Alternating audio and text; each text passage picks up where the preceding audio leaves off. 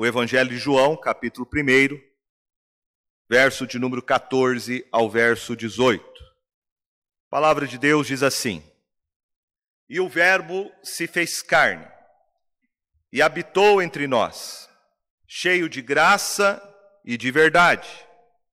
E vimos a sua glória, glória como do unigênito do Pai.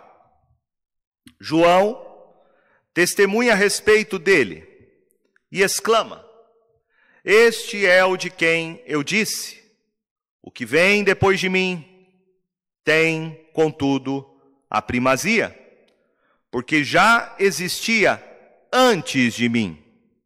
Porque todos nós temos recebido da sua plenitude e graça sobre graça. Porque a lei foi dada por intermédio de Moisés, a graça e a verdade vieram por meio de Jesus Cristo. Ninguém jamais viu a Deus. O Deus unigênito que está no seio do Pai é quem o revelou. Quando nós estudamos sobre a pessoa do Senhor Jesus Cristo, nós estamos estudando a respeito de uma pessoa que é singular em toda a história. Não existe nenhuma pessoa que seja mais complexa de nós entendermos do que a pessoa do Senhor Jesus Cristo. A pessoa do Senhor Jesus foi, durante os primeiros cinco séculos da história da igreja primitiva,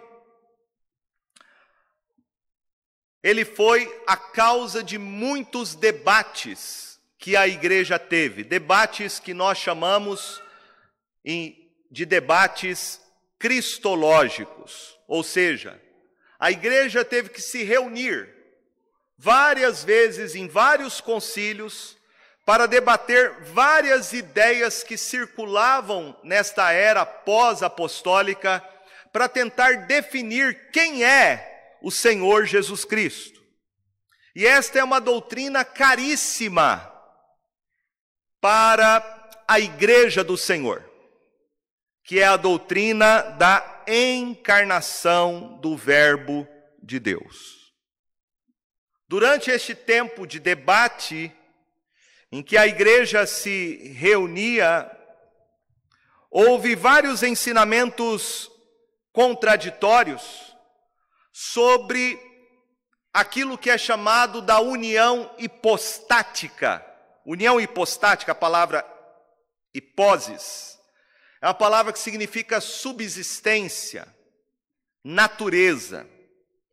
Portanto, a grande discussão é como que a natureza divina se uniu à natureza humana na pessoa de Jesus. Como que ocorreu a união dessas duas naturezas, a divina e a humana, na pessoa de Cristo? E nós tivemos vários, várias teses que foram apresentadas neste período. Por exemplo, alguns argumentavam que Jesus não tinha um espírito humano, mas ele tinha um espírito divino com um corpo humano. Quem defendia isso tentava defender e preservar a divindade de Jesus Cristo, mas ao mesmo tempo negava a plena humanidade, dizendo que Jesus não era 100% homem.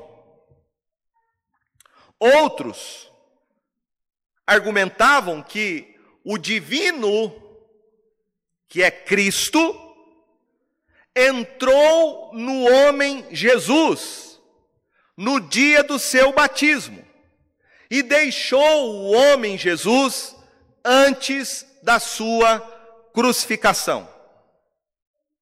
Outra falsa visão defendida por alguns é de que Jesus era apenas um ser criado, portanto, inferior ao Pai.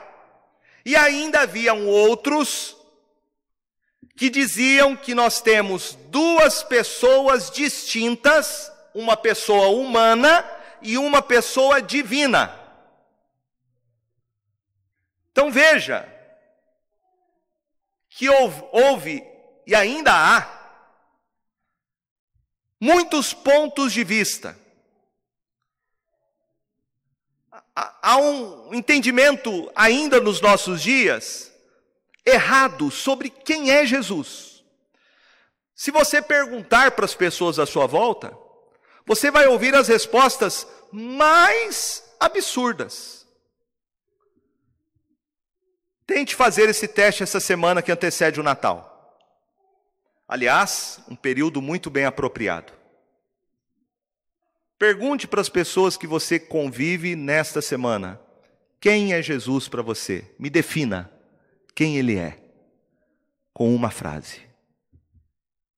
E você vai ver as definições mais absurdas que as pessoas vão fazer sobre Jesus. É por isso que o apóstolo João escreve neste evangelho para nos apresentar quem é de fato Jesus Cristo.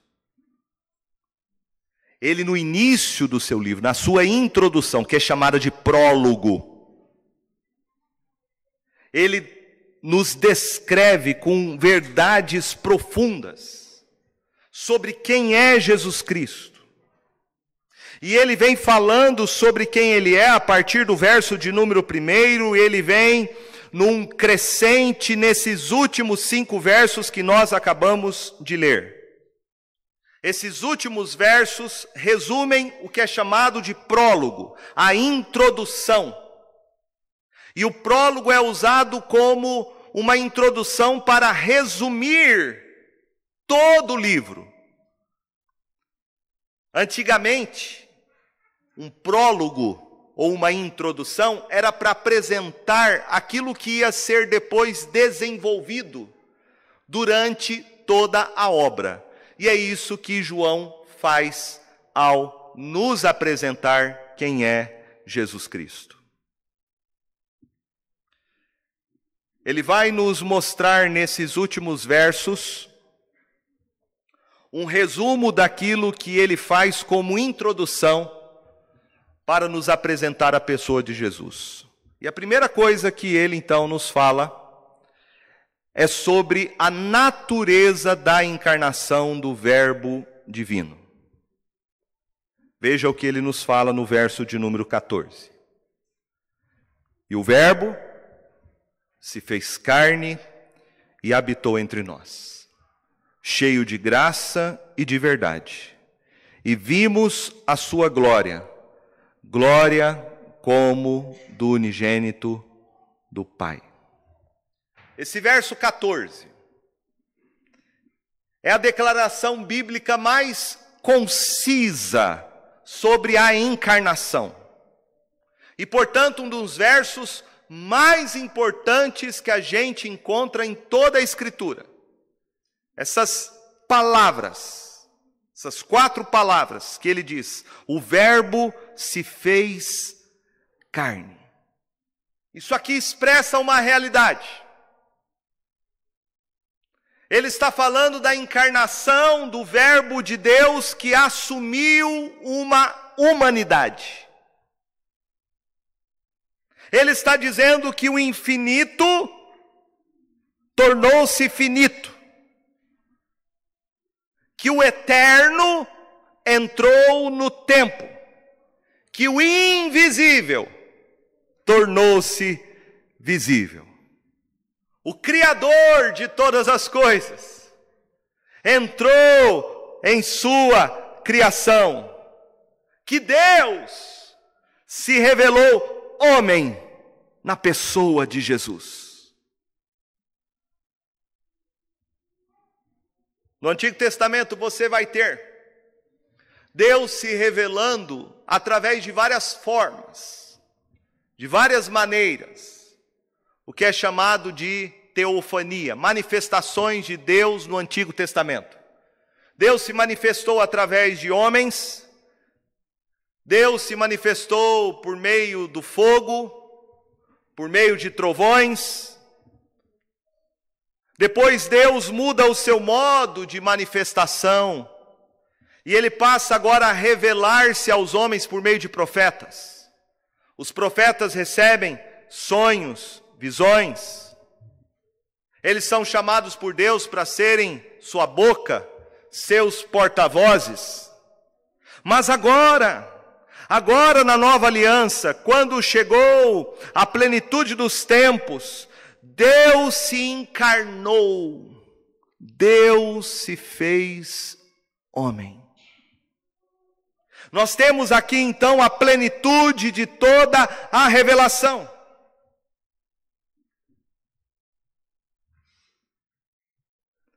O que João está dizendo aqui para nós é que o Verbo, esta palavra, não é um conceito apenas como era considerado entre gregos e judeus, mas ele está dizendo que o Verbo tornou-se uma pessoa, carne. O Verbo se fez carne. Ele se tornou homem. E tornar aqui não significa que Cristo deixou de ser o Verbo eterno quando ele se tornou um homem. O que João está nos ensinando é que o Verbo de Deus se fez carne e continuou sendo Deus e homem ao mesmo tempo, tendo duas naturezas numa mesma pessoa, Jesus Cristo. Deus se tornou plenamente homem, mas se manteve totalmente Deus. E veja o que João nos fala sobre quando o Verbo se fez carne. Isso aqui é um mistério, meus irmãos, um mistério. Sem dúvida, o maior milagre de todos. O maior milagre da história. Deus se fazer homem. É um grande milagre que o apóstolo Paulo vai tentar descrever este milagre para o jovem pastor Timóteo, quando ele escreve em 1 Timóteo, capítulo 3, no verso de número 16, quando ele diz assim: Aquele que foi manifestado na carne, foi justificado em espírito, contemplado por anjos, pregado entre os gentios, crido no mundo, recebido na glória. E ele diz no início do verso: grande é o mistério da piedade. Grande é o mistério da fé. Esta é a doutrina bíblica. E aquele que nega a doutrina bíblica está negando um ponto fundamental do Evangelho. Quem nega que Jesus Cristo é o Verbo que se fez carne, que ele tem tanto uma natureza divina, sendo plenamente Deus, e ao mesmo tempo tem uma natureza humana, sendo plenamente homem, está negando o Evangelho. É contra esses que João vai dizer em primeiro, agora sim, na sua primeira epístola, no capítulo de número 4, no verso de 1 a 3, quando ele diz assim: Amados, não deis crédito a qualquer espírito, antes provai os espíritos se procedem de Deus, porque muitos falsos profetas têm saído pelo mundo fora. Nisto reconheceis o Espírito de Deus, todo espírito que confessa que Jesus Cristo veio em carne é de Deus. Presta atenção nisso. Todo espírito que confessa que Jesus Cristo veio em carne é de Deus. Então, todo ensino que diz e declara que Jesus Cristo veio em carne é de Deus. E todo espírito que não confessa Jesus não procede de Deus. Pelo contrário, este é o espírito do anticristo, a respeito do qual tendes ouvido que vem e presentemente já está no mundo. Então perceba que negar a encarnação do Verbo de Deus, negar que Jesus Cristo seja ao mesmo tempo Deus e homem, duas naturezas numa mesma pessoa, é negar o Evangelho. É ensino de falso profeta. É o ensino do anticristo. Não é uma coisa só menos. Não é apenas um detalhe. É uma coisa gravíssima, diz o apóstolo João, gravíssima. Esse é o espírito do anticristo, do falso profeta, que tem saído pelo mundo afora para enganar as pessoas, para confundir as mentes. Por isso, nessa noite, como igreja que estamos completando 28 anos de organização, nós precisamos reafirmar esta verdade. Como igreja reunida nessa noite, nós precisamos reafirmar essa doutrina bíblica e declarar a todo e plena pulmão e força que Deus nos dá que Jesus Cristo é Deus homem, perfeitamente Deus de Deus, perfeitamente homem de homem. Ele é o Deus que se fez carne. E ele, diz João, o Verbo quando se fez carne, ele veio habitar entre nós. E habitar aqui é uma palavra profunda, porque é a palavra para descrever aquilo que acontecia na antiga aliança. Lembra quando no Velho Testamento Deus vinha ao encontro dos homens?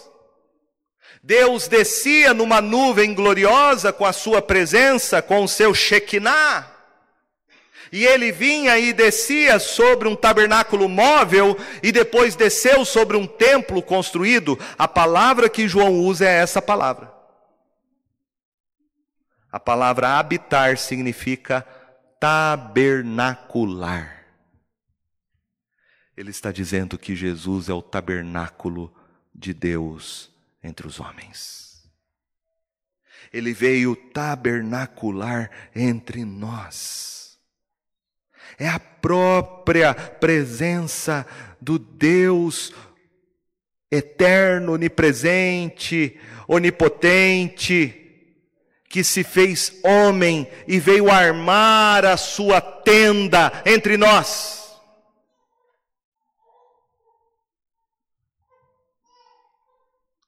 Ele habitou entre nós, cheio de glória cheio de graça e de verdade, e vimos a sua glória. A expressão glória que você encontra aqui é uma expressão que é usada para falar sobre os atributos de Deus. Glória resume tudo aquilo que Deus é. É o seu Shekinah é a sua presença e majestade, é a exibição do seu caráter, dos seus atributos. E aqui João toma essa expressão para falar a respeito de quem Jesus Cristo é. Ele diz que em Jesus Cristo nós temos a graça e a verdade encarnadas em Jesus. Ele diz cheio. E cheio significa totalmente pleno, nada faltando. Ele é cheio de graça e cheio de verdade. Que João está dizendo aqui é que Jesus Cristo é a manifestação da graça de Deus entre os homens. Sem Jesus Cristo, você jamais entenderia, jamais conheceria o que é a graça de Deus. Graça de Deus não é um conceito. Graça de Deus para João é uma pessoa. Quando você conhece Jesus, você conhece graça. Não há graça fora de Cristo. A graça é uma pessoa encarnada. É o Verbo que se fez carne. É através de Jesus Cristo que nós conhecemos esse favor de Deus que nós não merecemos. É na pessoa de Jesus que Deus demonstra para todos os homens este favor que eles não merecem, porque todos os homens estão debaixo de condenação pelos seus pecados. Todos os homens merecem o juízo, todos os homens merecem a condenação eterna, mas é em Jesus Cristo e somente em Jesus Cristo que nós conhecemos a graça. O favor que eu e você não merecemos. Então veja que o maior presente de todos que você pode ter é conhecer a Jesus pessoalmente na sua vida. Quem conhece a Jesus conhece a graça. Quem conhece a Jesus recebe o presente de Deus. Ele é o presente de Deus para mim e para você. Pecadores indignos, pecadores que estavam condenados, mas que agora, por meio de Jesus Cristo, nós conhecemos a graça, a graça encarnada, e não somente a graça, mas a verdade. A verdade. Nós conhecemos realmente a Deus por meio de Jesus Cristo. E é através dele que nós somos libertos de todas as mentiras deste mundo. Não há como uma pessoa conhecer realmente quem Deus é fora de Jesus. Ele mesmo disse: Eu sou o caminho, a verdade e a vida. Ninguém vem ao Pai senão por mim. Ele mesmo disse em João 8: Se permanecerdes nas minhas palavras, conhecereis a verdade, e a verdade vos libertará. Os homens hoje estão presos em filosofias, em ideologias, estão presos em suas consciências, acreditando em tantas mentiras. O único que pode libertar os homens é Jesus Cristo. Quando alguém conhece Jesus, ele é liberto de todo engano, de toda obscuridade, de toda mentira do diabo.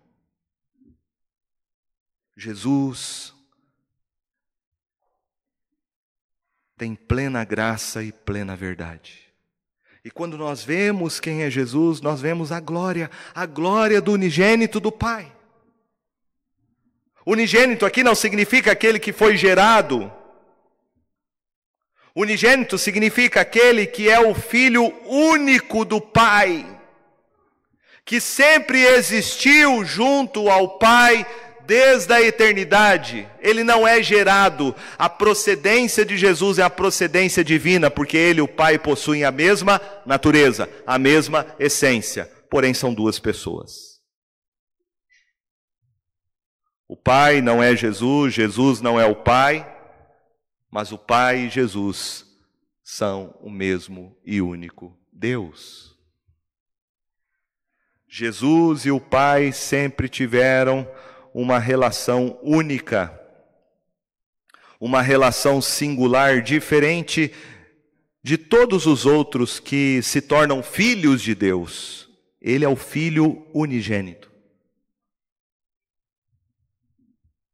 E veja que agora, após nos apresentar essas verdades tão profundas, tão misteriosas, João vai nos lembrar novamente a respeito do testemunho da encarnação. E ele vai nos falar a respeito do testemunho de João Batista no verso de número 15. Ele diz: João testemunha a respeito dele e exclama: Este é o de quem eu disse: O que vem depois de mim tem, contudo, a primazia, porquanto já existia antes de mim. Nós sabemos pela Bíblia que Jesus nasceu depois de João Batista. Lembra quando Maria, que estava grávida já, estava grávida de Jesus, foi visitar a sua parenta Isabel. E quando chega na casa de Isabel, João Batista, que estava no ventre dela, diz Lucas, já estava ela, Isabel, grávida de seis meses. Então, João Batista nasceu seis meses antes, provavelmente, de Jesus ter nascido. Mas João Batista diz aqui que Jesus já existia antes dele. E por isso ele diz: ele tem a primazia. Porque ele já existia antes de mim. João veio para testemunhar a respeito de Jesus. Ele veio ser aquele que veio preparar o caminho dele. Mas João aqui sabe que ele não é nada, que ele não é ninguém, comparado a quem de fato Jesus Cristo é. Ele veio, como disse João no seu prólogo, nos versos anteriores, ele veio como, verso 7, este veio como testemunha para que testificasse a respeito da luz, a fim de todos virem a crer por intermédio dele. Ele não era luz, mas veio para testificasse, para que testificasse da luz. O papel que João Batista teve foi um papel muito importante. Mas jamais João Batista chamou a atenção para si mesmo. Ele veio preparar o caminho do Senhor. Ele veio preparar a chegada de Jesus Cristo. Por isso ele diz que Jesus Cristo tem a primazia. Jesus Cristo é mais excelente do que ele. Jesus Cristo é mais importante do que ele. Jesus Cristo está em primeiro lugar. Primeiro lugar. E esse é o testemunho que eu e você devemos dar para as pessoas que estão à nossa volta. Às vezes o grande problema nosso ah, no trabalho que a gente faz de evangelização, sabe qual é? Falarmos mais de nós mesmos do que falarmos a respeito de Jesus. Às vezes você ouve certos testemunhos que, na verdade, como a gente fala, é um tristemunho. É uma tristeza de ouvir. Porque a pessoa só fala dela. Só fala do passado dela. Que fez isso, que fez aquilo, que pintou, que bordou, que roubou, que se prostituiu que era feiticeiro, que era macumbeiro, e a igreja lota para ouvir esse tipo de coisa. É um testemunho, porque fala dele, não fala de quem tem a primazia, Jesus Cristo. João Batista não falava dele. O foco de João Batista era apresentar para as pessoas quem era aquele que tem a primazia: Cristo Jesus. E esta tem que ser a nossa missão. E é uma boa semana para você fazer isso. Oportuna semana, conveniente semana. Porque nessa semana muita gente vai estar com os corações mais abertos, estarão mais sensíveis. Não perca a oportunidade nessa semana para você falar sobre a pessoa mais importante que as pessoas têm que conhecer. E a pessoa mais importante é Jesus Cristo. O assunto mais importante que você tem que falar nessa semana não é sobre a sua ceia de Natal. Não é sobre as pessoas que você vão receber na sua casa no final de semana. Não é sobre o presente que você vai dar ou que você vai ganhar. não é sobre os enfeites e luzes. A coisa mais importante que você tem que falar para as pessoas essa semana é sobre Jesus Cristo. É sobre o que é o Natal. É sobre a glória do Natal que nós celebramos, que é a encarnação do Verbo de Deus ao mundo, Jesus, para ser o nosso Salvador. Veja que João, o evangelista, o apóstolo, diz no verso 16: Porque todos, todos nós, temos recebido da sua plenitude e graça sobre graça.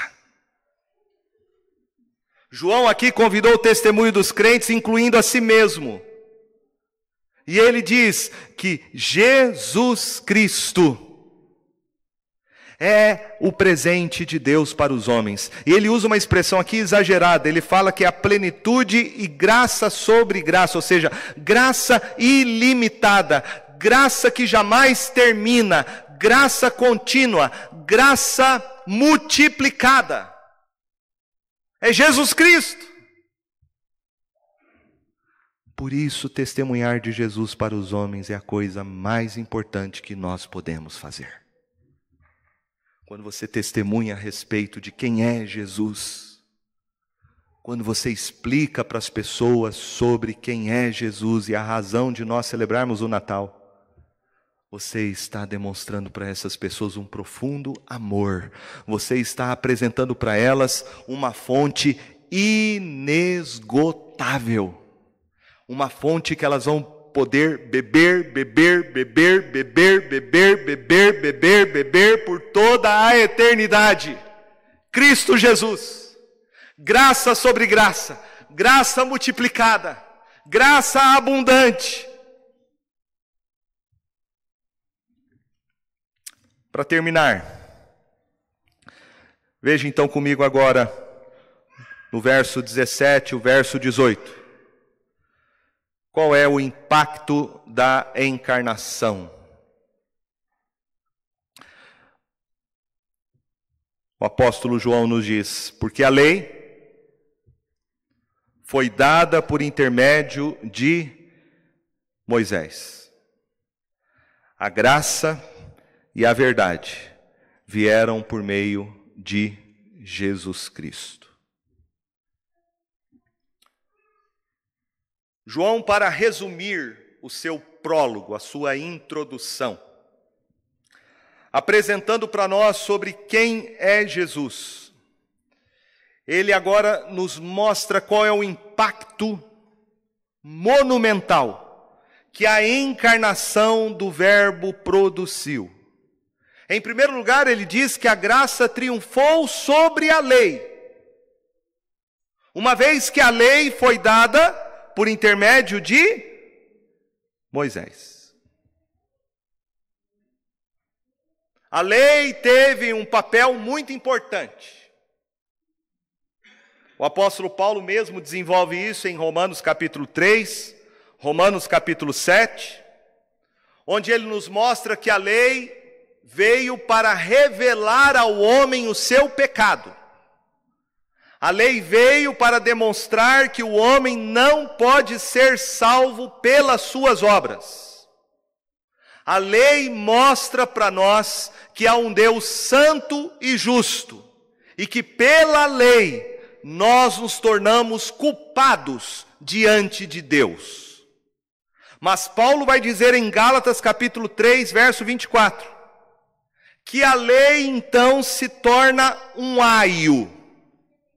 Um aio que significa um tutor. A palavra aio significa isso, tutor. E a lei então nos pega pela mão, como um tutor de uma criança. E ela nos conduz a Cristo Jesus, para que fôssemos justificados não por obras, mas pela fé somente nele. Então a lei foi dada por intermédio de Moisés. A lei mostra que nós somos culpados. A lei nos fere, a lei nos mata. E a lei faz isso, esmaga o nosso orgulho, esmaga a nossa soberba, Por isso precisamos da lei. É importante a igreja pregar sobre a lei, não a igreja ser legalista, mas pregar sobre a lei. A lei tem um papel pedagógico muito importante para mostrar para nós que nós não podemos ser salvos por nós mesmos. A lei nos esmaga porque ela nos confronta com a santidade e a justiça de Deus. Se a lei nos fere, se a lei nos mata, então a lei nos prepara. A lei nos coloca de joelhos, pobres, pecadores, condenados. A lei nos esmaga o orgulho ao ponto então de nós clamarmos: Senhor, tem misericórdia de mim. Senhor, me salva. Se eu não posso ser pelas minhas obras salvo, se eu não posso ser pelas minha, pela minha obediência salvo, porque a lei mostra que tu és perfeito e eu não sou, que tu és santo e eu não sou, que tu és justo e eu não sou, então, Senhor, me salva. E aí então João diz: a graça e a verdade vieram por meio de Jesus.